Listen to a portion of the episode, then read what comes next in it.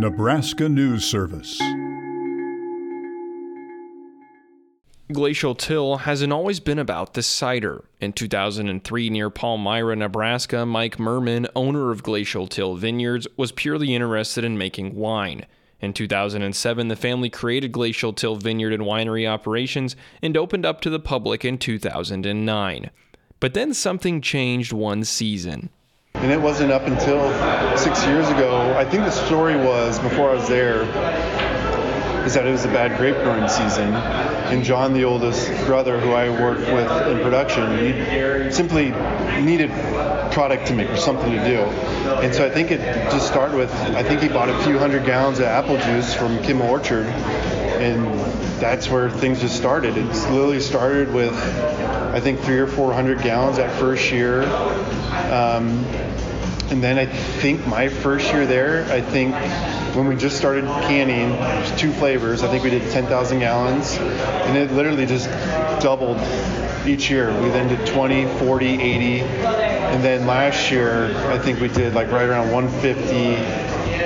And then I, I haven't looked, but I, we're probably gonna be close to 190, 200 this year. But so yeah, I mean, the glacial till didn't even cider wasn't even a consideration when it first started. We just kind of fell into it, and then we found ourselves one of you know with us, Cerro and Vala, is just us few cider makers in the state, in a state full of a new brewery that opens up every week. Adam Anderson is the head cider maker at Glacial Till, where he formulates all the new flavors that they release. He is in his seventh year at Glacial Till, where he started at the grape growing side of things, where during the winter months he found himself getting bored and needed something to do, which is how he found himself in the flavor creation process. But then the cider just started growing pretty fast. They, they, they saw that, well, I kind of had a home brewing background and kind of understood that process inside. So things quickly turned to asking me to just to come inside and help work with that. Um, that snowballed into them letting me make a few flavors, and then that then turned into them just letting me run with it and then be in charge of basically coming up with all the new flavors and really no holds bars. They're cool, just do whatever. You know, when I have a, a flavor in mind, I let Craig know so he can make a label and just kind of goes from there. So. Hard cider is more of a wine than anything. The sugars to create the alcohol are already inside of the grapes and the apples. As with making beer, you have to add the sugars to it. With cider making, you get to skip that sugar additive process. Anderson says he creates a bench trial period for creating each new flavor. Say if it's a, a raspberry cider I do, I might take some raspberry juice and measure these small portions. You know, maybe it needs a little extra sugar in it, whatever and if, if, it's good that way, you simply just then scale it up to whatever batch sizes you're doing. Um, these days, we don't do really much anything short of 15 barrel batches. A, a, barrel in our world is 31 gallons, so whatever 31 times 15 is, that's kind of our minimum size batch. But an average batch is about 75 barrels these days. Um, a batch that size ends up cranking out about a thousand cases of cider. What about the ciders that don't make the cut? Well, it doesn't happen that often for Anderson and Glacial Till. Not to be braggadocious or anything, but mainly because with the bench trials I've done, I've kind of found like a sweet spot as far as like ratios of ingredients, where I can almost kind of replicate a formula best based on other other recipes that I've done. For instance, like the passion pineapple and like the fruit juices it uses was kind of like how do I want to say like something go off of when we then made the strawberry rhubarb. We're like, well, we we use X amount of this ingredients. Let's see if that works with this.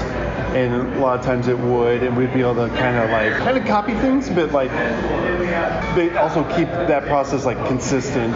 Anderson says he wanted to create a cold brew concentration, but there were issues with the pH levels. Anderson says the pH levels were getting too high, which means that the acidity was getting too high in the drink. A level between 3.4 to 4.5 is the perfect amount he looks for. As the months hit the fall and winter periods, the seasonal items hit the shelves. Throughout the state of Nebraska, the Glacial Till Caramel Apple Cider may ring a bell to some, as its rich taste will fill you up with only one can. But where did the idea come from? This is probably year four of us making it. I got to remember I don't think I could fully take credit for that idea.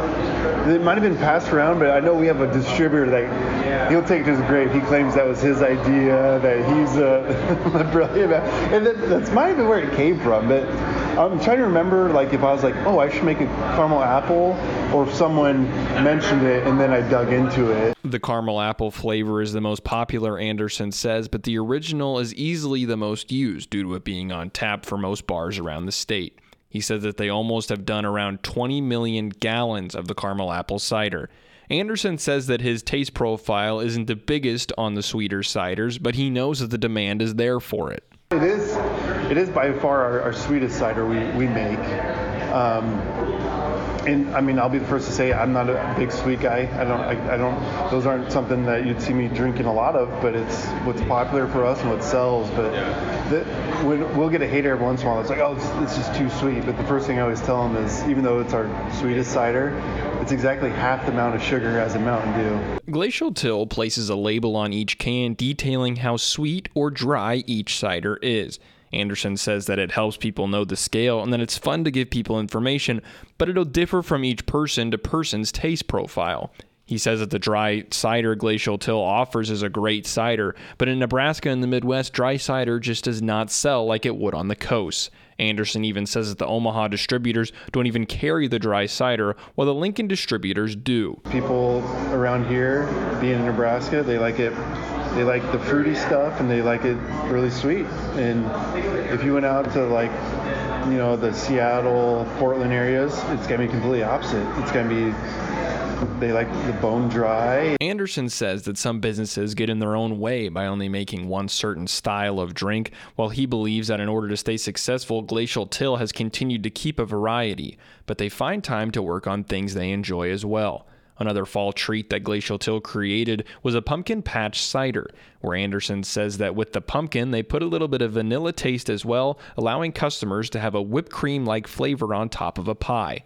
Along with new flavors, they created a quarterly cider club release. Kind of like a subscription service that you could sign up for, and every quarter you would receive four six packs of four different flavors.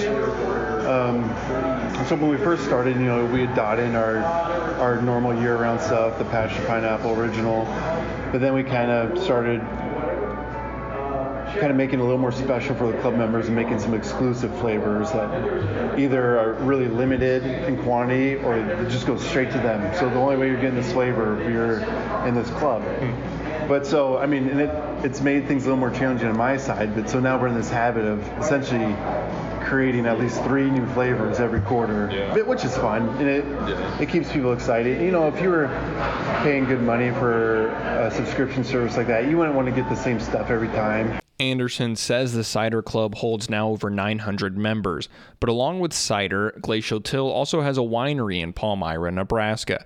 Anderson says they get tanker trucks that hold 5,500 gallons of apple juice. He says it would take around four to 5,000 apple trees, which would not be sustainable for the business if they made them all themselves. Glacial Till prides themselves on the awards that they hold. In 2019, they were crowned Grand National Champion at the U.S. Cider Championship. As well, in 2020, they took home two gold medals from that same U.S. Cider Championship. Glacial Till continues to be a staple in the cider market in the state of Nebraska but all the other cider companies talked about in prior episodes create amazing drinks as well, that they all have their own signature styles. The cider industry in Nebraska is held up by all three amazing companies, and the future is surely bright. For Nebraska News Service, I'm Jackson Reddick. A Nebraska News Service and 90.3 KRNU production.